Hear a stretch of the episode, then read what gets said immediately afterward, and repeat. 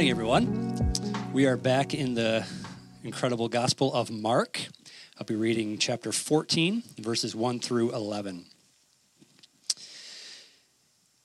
It was now two days before the Passover and the Feast of Unleavened Bread, and the chief priests and the scribes were seeking how to arrest him by stealth and kill him. For they said, Not during the feast, lest there be an uproar from the people. And while he was at Bethany in the house of Simon the leper, as he was reclining at table, a woman came with an alabaster flask of ointment of pure nard, very costly. And she broke the flask and poured it over his head. There were some who said to themselves indignantly, Why was the ointment wasted like that? For this ointment could have been sold for more than 300 denarii and given to the poor. And they scolded her. But Jesus said, Leave her alone. Why would you trouble her? She has done a beautiful thing to me. For you always have the poor with you, and whenever you want, you can do good for them. But you will not always have me. She has done what she could. She has anointed my body beforehand for burial. And truly, I say to you, wherever the gospel is proclaimed in the whole world, what she has done will be told in memory of her. Then Judas Iscariot, who was one of the twelve, went to the chief priests in order to betray him to them. And when they heard it, they were glad and promised to give him money, and he sought an opportunity to betray him.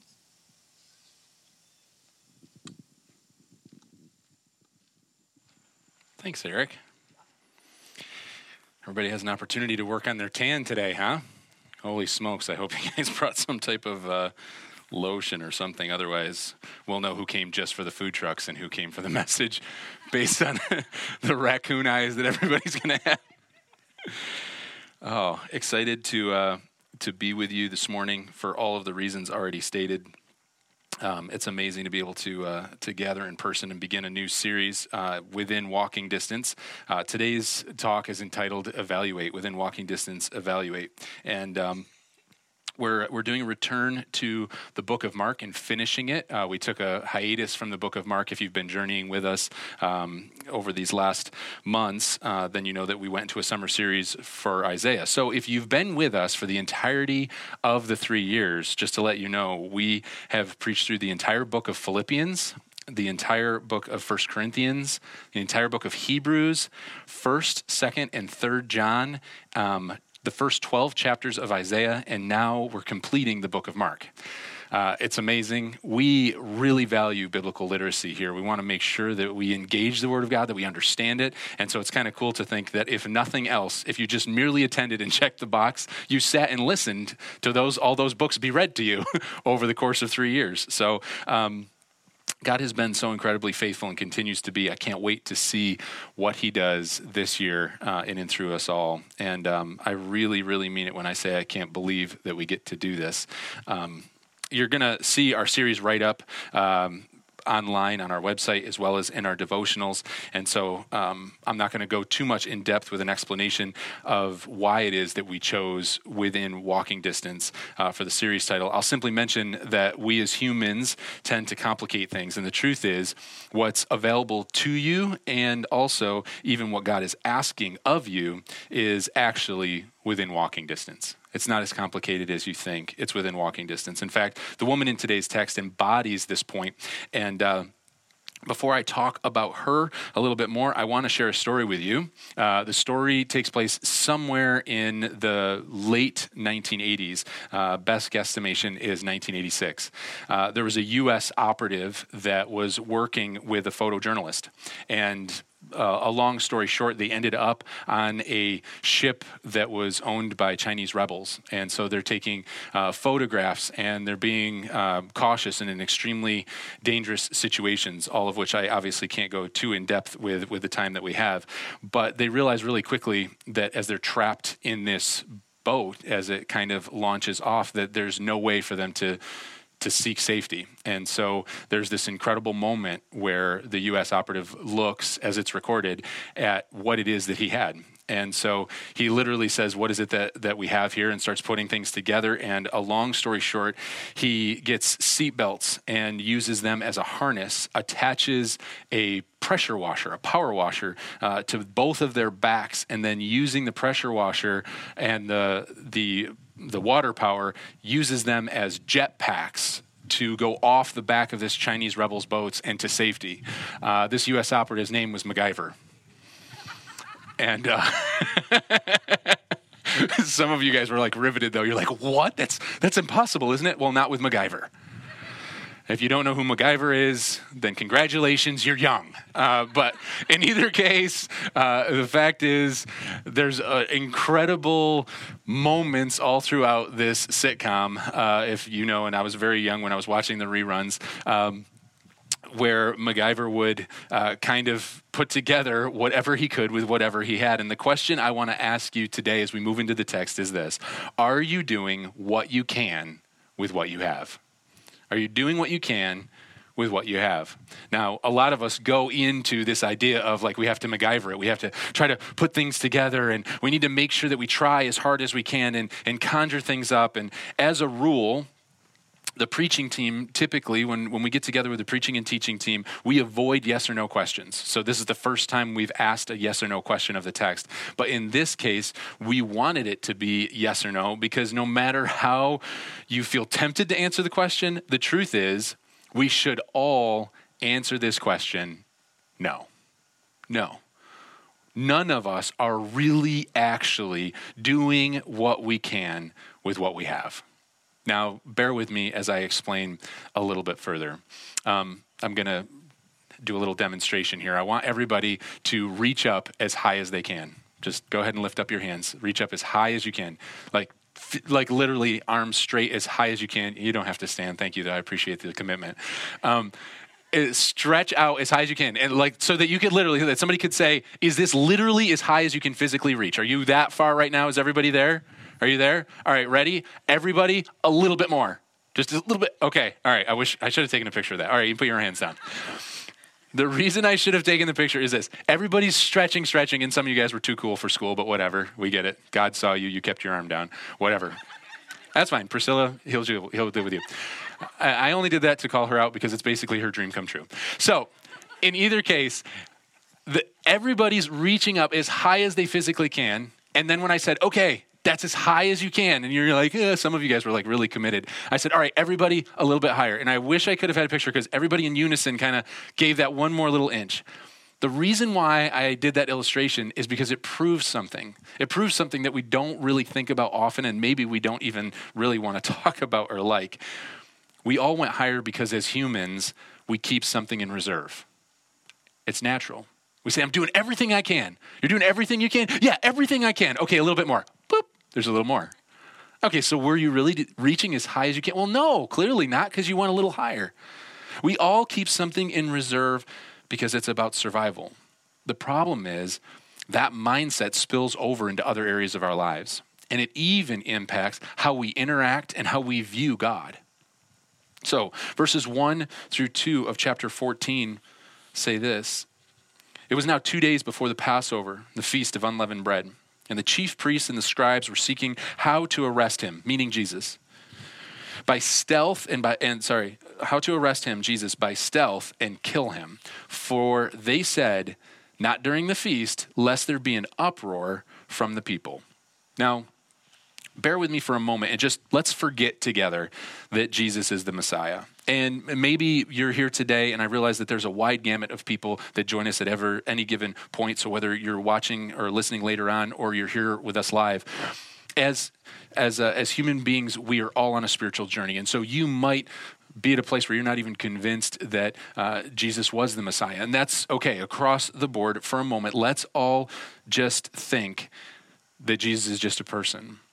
If we look at it just at face value, these religious leaders the spiritual authorities of the day and the scribes, they're, in order to protect their authority, they're planning to murder a man. They're planning to murder a man. Like I said, just for a second, put aside the fact that he's the Messiah, that he's the Son of. No. The church leaders of the day are getting together to say, how can we murder this guy? And they're calling it the Lord's work. They're justifying it. It feels spiritual it feels like they're doing right to eliminate this heretic. Talk about inconsistency. Talk about confusing, right? How's that even possible? How do you get to that place? If we read on to verses 3 through 5, And while he was at Bethany meeting Jesus, at the house of Simon the leper, he was reclining at a table, and a woman came with an, an alabaster flask of ointment of pure nard, very costly. And she broke the flask and poured it over his head. And there were some who said to themselves indignantly, Why was the ointment wasted like that? For this ointment could have been sold for more than 300 denarii and given to the poor. And they scolded her. They scolded her. So, okay, we've got on one hand, we have these religious leaders and scribes that are that are literally the church leaders of the day being like, hey, I got an idea, Bob. What's your idea? Let's murder that dude. They're like, I like your idea. All right. So we have this destructive concept taking place over here, but then we also have this group of Jesus' closest followers that are gathered together in a home. And a woman comes and, and anoints Jesus. 300 denarii equals about 300 days' wages. So we're talking about almost a year's salary of value. And the disciples are upset for, get this, spiritual reasons. They have spiritual reasons, right? So much so, they're like, listen, you could have helped the poor. How dare you? They're so amped up, they're so worked up about it that they actually power up against this woman and they scold her. They scold her. They try to correct her. And get this, because there's something that applies to us today we can have good intentions, even spiritual ones, but we may be missing the point, just like the religious leaders, the scribes, and even the disciples. So, what is the point? What is the point? The point is this Jesus alone should be our priority. Jesus should be our priority. That is the point. That's the thing that we should give our everything to. It's not about money. It's not about popularity, clothing, relationships. And get this, it's not even about ministry. It's not even about amping up and saying, listen, we can feed the poor. Good things, for sure, but not ultimate things. Jesus should be our priority because only then can we actually fully enjoy and even understand those other things to the depth of what they actually offer us in this world. If you make a good thing an ultimate thing, then that ultimate thing is an idol, unless that thing is Jesus. Verses 6 through 7 go on, and it says, But Jesus said, Leave her alone. I love that. I love that he's sticking up for this woman being chastised. Leave her alone. Why do you trouble her? She has done a beautiful thing to me. For you, now some of you, this might mess with your theology. Think about this for a second. For you always have the poor with you and whenever you want, you can do good for them, but you will not always have, sorry, but you will not always have me. Jesus puts some things in perspective. Jesus clarifies in a moment, I'll, I'll, get to how much more he clarifies that, but he's clarifying and predicting his own death again, which of course the disciples hate this. Every time it happens in the book of Mark, if you're with us, they're like, seriously, Jesus, stop talking about dying. It's just not a good thing for somebody trying to gather followers. And he encourages them to do good. But he states something extremely interesting. I want to reread verse 7. For you always have the poor with you, and whenever you want, you can do good for them, but you will not always have me. Poverty will not be ended on this side of eternity. Think about that for a second poverty will not be ended on this side of eternity. That's what Jesus is saying. You will always have the poor with you. We live in a fallen world. That doesn't mean that we shouldn't do good. We ought to do good, but we need to understand that the priority is Jesus. Listen, a utopian society is not the goal. It's not the goal. In fact, if you're a, student of Scripture at all, you realize society actually has to corrode and come apart at the seams before Jesus even returns for his people. The end of the world, it needs some chaos. And I know that we don't want to embrace that. And of course, we shouldn't enjoy it. And we should always do good and we should always live on mission. But Jesus should be the priority, not trying to create a utopian society. Don't miss this. Jesus didn't step into human time to simply heal the sick and feed the poor. He, he healed the sick and he fed the, the poor so that they could hear the, the truth of the gospel that they could hear what it was that he was trying to convey the ultimate and eternal thing, the thing that actually matters beyond this earth, beyond this world. He came to defeat sin and death. And so we need a right perspective. We need to live on mission. Our mission first being to communicate the, the truth of the gospel. And it's the truth of the gospel that allows us to extend mercy and grace to the downtrodden, to the broken, to the poor, to feed and to, to be the hands and feet of Jesus for sure. Poverty, disunity, troubles in the world, they're symptoms of a much greater problem. The problem is our fallen condition sin. Sin is the problem. And the gospel is the solution.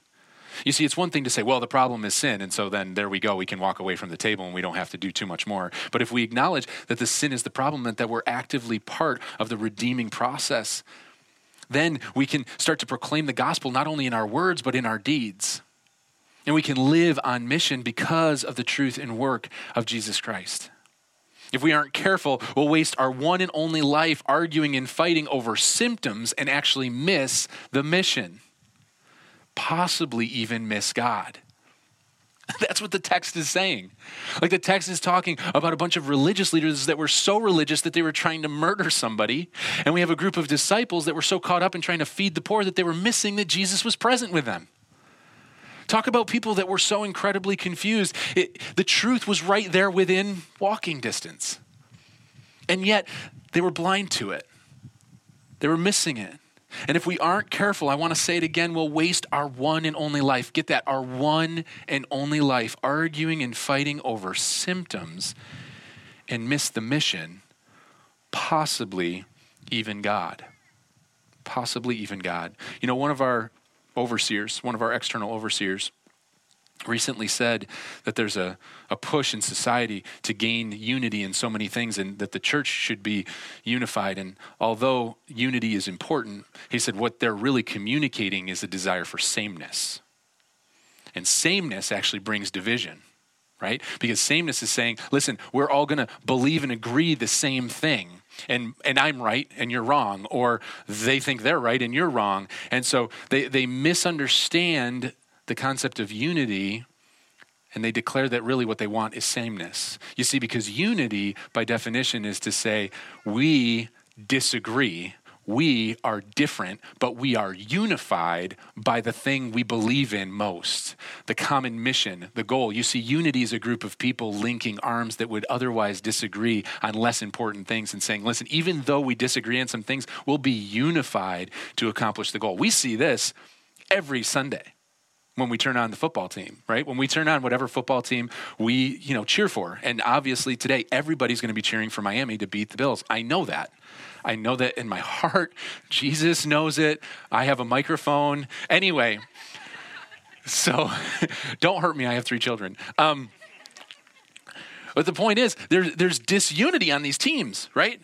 People that come from all different walks of lives, and in some cases can't even stand each other. And there's documentaries talking about how much the different teams that were some of the greatest in history couldn't stand each other. But they had one thing in common they wanted to win. And so they unified but they were far from the same. That's the beauty of the Church of Jesus Christ. Is that we're we're amazingly and, and, amazingly and incredibly different, and yet we unify about the one thing that matters, and that is the person and work of Jesus, the mission. Verse 8 says this She has done what she could. She has done what she could. She has anointed my body beforehand for burial. Now, again, like I said, he's talking very clearly about his death. And the disciples are like, oh, you got to be kidding me. Here we go again. He says something so incredibly profound. She has done what she could. It doesn't mean that her actions are small. It doesn't mean, like, well, you know, she did what she could. It doesn't mean that type of thing. no, she did something that was extraordinary. She took nearly a year's worth of income in their society and she prioritized Jesus. She gave him the most valuable thing she had. The most, in, the most valuable thing she had, not only nearly a year's salary, but she also laid down her reputation. In that moment, she went in and she interacted with a group of men where society did not permit that typically, a highly sexist society. And she goes in and she interacts with Jesus. And she actually comes in physical contact with him. There's some social no nos that take place, and Jesus is saying, She's getting it right. And you guys are missing it. She prioritizes Jesus. She lays everything down her reputation, her treasure. You know, the formation of the Greek here in this text, it actually echoes chapter 12, verse 44, where Mark talks about the widow, the widow that came and gave everything she had. Neither the, the widow nor this woman held anything in reserve. They did what they could. How about you? How about you? Are, are you doing what you can with what you have? This is for all of us. I, I want to tell you one more time the way I started the answer is not yes. For every single one of us, the answer is no. We're all in the same place. We're all at a place where we say, well, I mean, we're keeping some in reserve. I mean, I'll, I'll, give a little, Jesus a little of my time, a little of my treasure, maybe a, a little bit of my talent. But we need to realize that Jesus is the author of it all. That the reason why you have air in your lungs, the reason why you have the ability to be here today, even the sun in our sky, although it is getting intense, all of it is an act of grace towards you. The scribes, the disciples, they're caught up in greed and self interest. We see that embodied in the person of Judas at the end of this pericope. Caught up in greed, self interest, and religiosity, and they're missing the gospel literally being lived out right before them. Right before them. Jesus is modeling generosity and self sacrifice. Now, you might be thinking, oh man, seriously, like I came here, I'm at the three year celebration and they're seriously talking about I have to give the most valuable thing I have in the offering. I've got to give all my stuff over. No, I'm not talking about that. You're missing the point. If that's all you're hearing, then you're holding on too tightly to the possessions that you own. That would be religion. That would be going through the motions. I'm not talking about going through the motions of religion. Get this it's not that complicated. I'm not saying any of that. Now, does it mean that we have to, to be stewards of our treasure and our time and our talent, and that it makes sense to enter into covenant with God and to lay down the things that He's given us? Of course. Of course, those are forms of worship. I'll never argue that. But what I'm saying today is that it's not that complicated. I think we simply need to evaluate what's within walking distance. What's it within walking distance? What's the the easy, low hanging fruit? What's the baby step? You know, one of the things that I love about the image that, that was created for this series is that it's a, a path where you can see a certain distance and then it's kind of unclear. There's a fog there. And I think all too often we're waiting for this crystal clear path that extends all the way to the goal that we want. if we can just get clarity on that, then we'll run towards the goal. But oftentimes, what I have found in my short, very young life is that really we get clarity on just a few steps at a time. And that really often it's just faithfulness with what's within walking distance that God's asking us to do. So I want to ask you how do you spend your time, your talent, and treasure? Evaluate what's within walking distance. What's the obvious thing that the Lord is speaking to you about? There's something, even as, as I'm speaking right now, there, there's something. Maybe it means taking the risk to begin to, to be a, a person that stewards their finances and, and to give. Maybe it means being a person that stewards their gifts and saying, I, I want to start to serve, I want to get in the game. Maybe it means leveraging the way you function your time and something more personal of starting a, a private time with the Lord, even five minutes in prayer a day, reading one verse a day something that, that just connects the dots of being within walking distance of what God's asking you to do. We say every week that the text requires something of us. And so here's a question I want to ask us. I want to ask us and encourage us to ask ourselves. How does the gospel inform the decision or decisions I'm currently facing? How does the gospel inform the decision or decisions I'm currently facing? You see, because it's really easy to make decisions based on the way that your neighbor makes decisions, right? It's super easy as a, as a human to, to make decisions based on greed and, and self preservation. But How does the gospel inform the decisions that you're facing? And, and honestly, I have no idea the decisions that you're facing. I have nothing to gain to have you reflect on the implications of that question. I simply want you to consider what is it that the Lord's asking you to do? For some of us, the decision that we're making is whether or not to surrender our one and only life to Him. We've lived for ourselves. And if you're at the place today where you say, listen, I want to surrender my life to Jesus, I want him to be the Lord and leader of my life, it doesn't have to be a, a, fancy prayer or specific words that are repeated. It's as simple as connecting the dots of the fact that Jesus died a death that you deserve. Ask him to forgive your sins and be the Lord and leader of your life. If that's you today and you want to pray that prayer, I want to encourage you to pray it right now in the quietness that you find yourself in whether you're with us in person or if you're watching later on. I just want to encourage you to take that next step. And if you do, we'd love to have a conversation with you about what your next steps could be, whether it's going to our website or emailing us. We'd love to walk alongside you, or even a conversation if you're here with us today. For others of us, it means, as I've already alluded to, this idea of serving, of, of asking others what it looks like to, to maybe take a risk what, what has God done when you, when you took a risk to, to live according to what it is that He's called you to do? Maybe it means evaluating what monopolizes your time. The conversations that you have, the social media that, that you pour over time and time again. What, how does the gospel inform that? Evaluate those things. Maybe it means looking at the mission. Are you living on mission? Or are you so wrapped up in the worries and the concerns of this world that, that you've missed the one thing that matters. Let's bow our heads and close our eyes, if we would, as we just kind of agree in, in prayer together. And we're going to, as we agree in prayer, the team's going to make their way back up and we're going to worship the Lord together.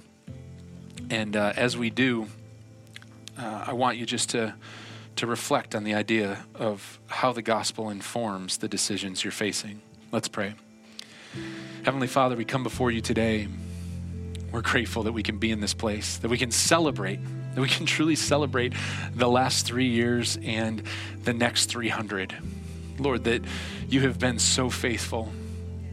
You've been faithful to us as individuals, you've been faithful to Centerway as a group of people just deciding to do life together. And Lord, I pray that you would take what we have and you would leverage it for your glory. Lord, I'm sure this, this woman looked at this, this valuable thing and thought, what could I possibly do with this? There's so many of us that, that look at our lives and evaluate what do we have to offer, and yet all the while, you're just asking us to do what's within walking distance, to just evaluate what you're asking us to do and to take the next step. And so today we declare ourselves available. We worship you and praise you for who you are what you have done and what you will do. Let's worship together. Hey, Centerway Church, we are really excited to share some news with you. Yeah, we are. For those of you that don't know, we launched Centerway Church in September of 2018, and it was about a year and a half later that COVID hit. And when it did, the meeting place that we had, that we were renting from, was suddenly closed off to outside rental, and we found ourselves buildingless for the next 80 weeks. The good news for us is that the church is not a building, and you've heard us say that many times. The church is people together on mission. And so we were still able to grow as individuals and as a church family during that online season. But seasons change. And so now we find ourselves in a season where we're able to rent again, which we're very excited about. But to be clear, this does not change our focus to be the church on mission outside of the church walls seven days a week. Yeah. We very much view this as an additional opportunity to share the gospel with those around us. Yep, absolutely. And of course, we will still maintain our online presence for those of you that are unable or uncomfortable to gather in person, and also for those of you that have begun gathering with us on Sundays from other states or mm-hmm. even other countries, which is still unbelievable to me. Uh, but I want to let you know that for those that are able to gather in person on September 26th, we will begin meeting in person uh, gatherings on Sundays at 3 p.m. Uh, right here, mm-hmm. actually, at Willowbrook Christian Church. They have graciously uh, opened their doors to us, and they have such a kingdom mindset, and we're deeply appreciative. Yeah. So we know that 3 p.m. is sort of a non traditional church time, but we are very excited about the opportunities it's going to afford us as a church and within our community. And ultimately, we're just really grateful uh, to be in the same room gathering together. And we're going to do this at least through the end of the year and then reevaluate. We also want to point out that if you have been looking for a way to serve, these in person gatherings weekly will allow for new opportunities. And so if you're looking for a new way to serve or maybe uh, a way to serve for the very first time, we would love that. Just visit our website, the Next Steps page, and you can sign up right there. Yep. So we will see you, hopefully, if you're able to gather with us, right here on September 26th at 3 p.m. We cannot wait. Can't wait. See you then.